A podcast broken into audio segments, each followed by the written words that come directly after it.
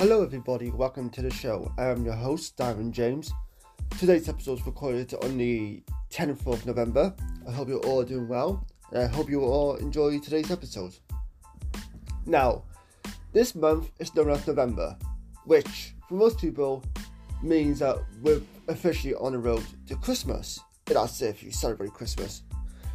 And most people are focused on getting Christmas presents in, getting the decorations up, and just celebrating the holidays. And also, Thanksgiving for the American audience is also in November. I shouldn't forget that. But more importantly than any of those two events, or I should say holidays, No Nut November is also a thing. Now, it's a weird thing because I don't know who created it, who came up with the idea, and how long it's been around for.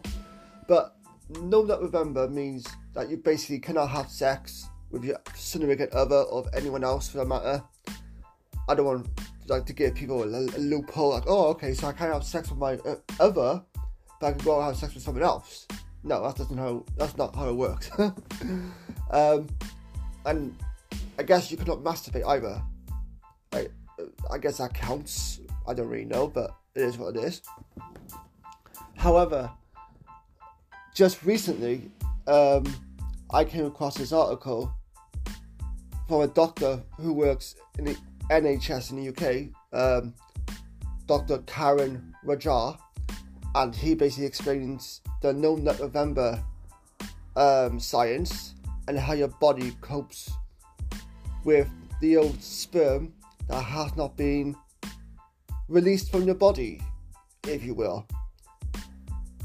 Um, yeah. So this is an interesting episode, at least in my opinion, and I hope you enjoy it. So let's get on with it.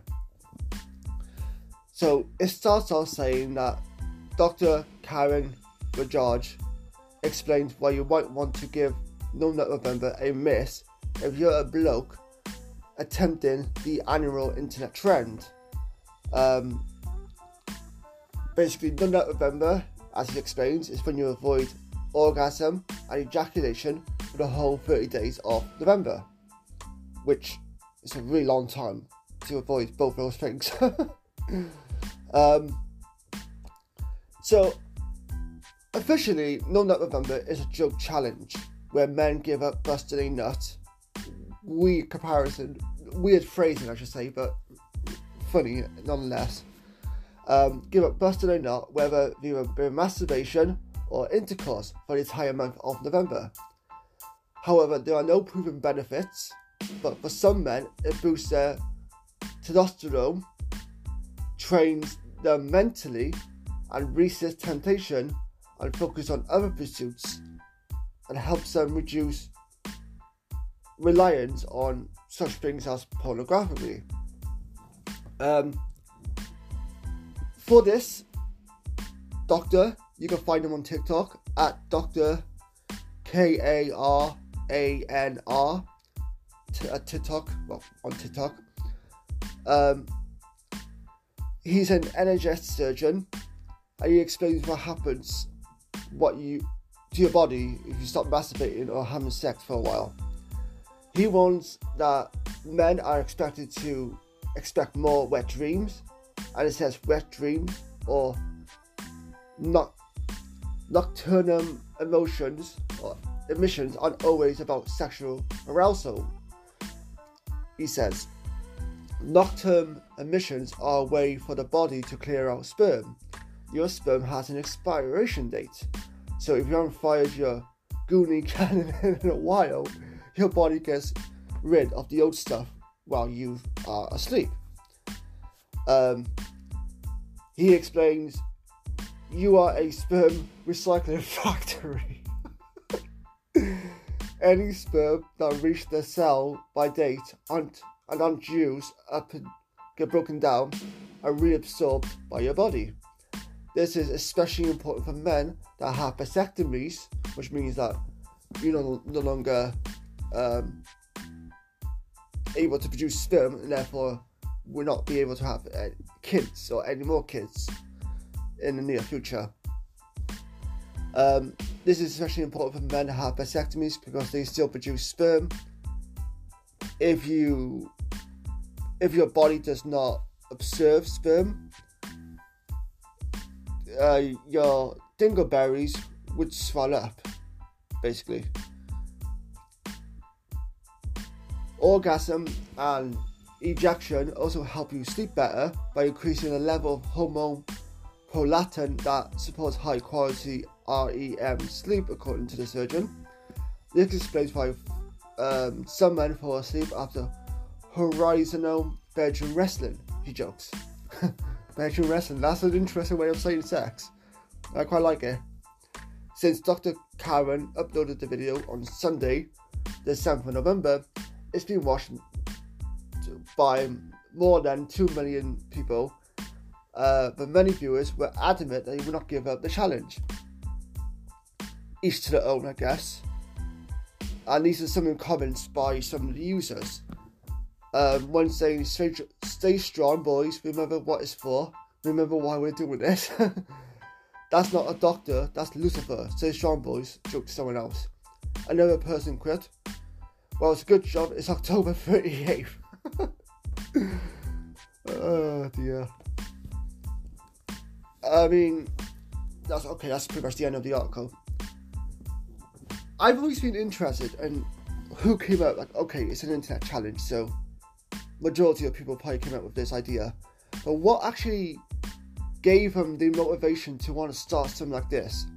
Yes, I do agree. It probably does help you mentally, and it also does help your body in terms of relaxation, sleeping, maybe even stress for some people who deal with stress, like anxiety and whatnot.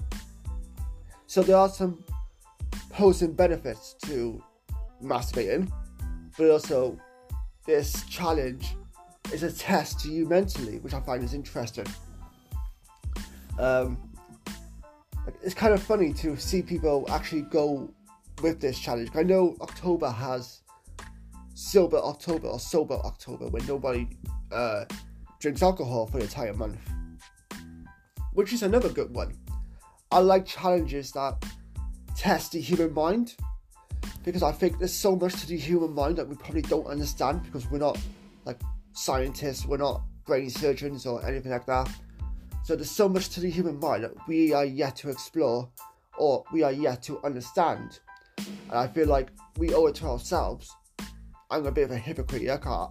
No, not November doesn't exist in my area, but for me, like, I mean, but we owe it to ourselves to explore the human brain in the ways that don't really put us in any danger. Like, let's see what we can come up with. Let's see what we can prove, what we can challenge about ourselves, what we can observe about ourselves, what are our strengths, what are our weaknesses, what can we resist? What can't we resist? I know a lot of people are probably thinking, who would want to give up sex for a entire month? Not many people probably would, man or woman. But if you're thinking of it like at face value, like, oh, I'm gonna have sex for a month, then you're probably gonna struggle, or masturbation for the matter. But if you look at this more as a, okay, what am I doing here? What am I going to prove by not doing this? Am I going to challenge myself by doing this? Am I going to learn something new about myself by doing this? Am I going to discover um, more interesting things about my partner because of this? And see how we cope for 30 days with non sexual intercourse or sexual pleasure for that matter. Now, I might be thinking way too much into this, which I probably am, but you know, I can see why not. Um, in terms of not doing this, and in terms of what you have to really learn or don't learn about yourself, I think it's an interesting way to learn about the human body, about the human mind, and all the other good stuff that comes with it. I would like to know how many people actually successfully give up No Nut November. Not give up, but like they actually pull through with this event. Like I'm sure it's not that difficult. Like everyone's got their own like personalities, everyone's got their own weaknesses, um, they got their own fantasies and everything else. I hope people can focus on other stuff until the end of November. but hell, some people don't even have to wait until November. If you're married, you're probably not getting much anyway, so there's no real need to worry as such. But I would like to know how many people actually go through and with None November. What are their thoughts on the event, if you will? What they like about it, what they dislike about it, which I guess sex would be what they dislike, but you know what I mean. Um, and see what they come up with, what they learn from this experience, and if they learn new things about themselves. Because I think any challenge is good as long as you approach it in the right attitude. But that's just my own personal opinion.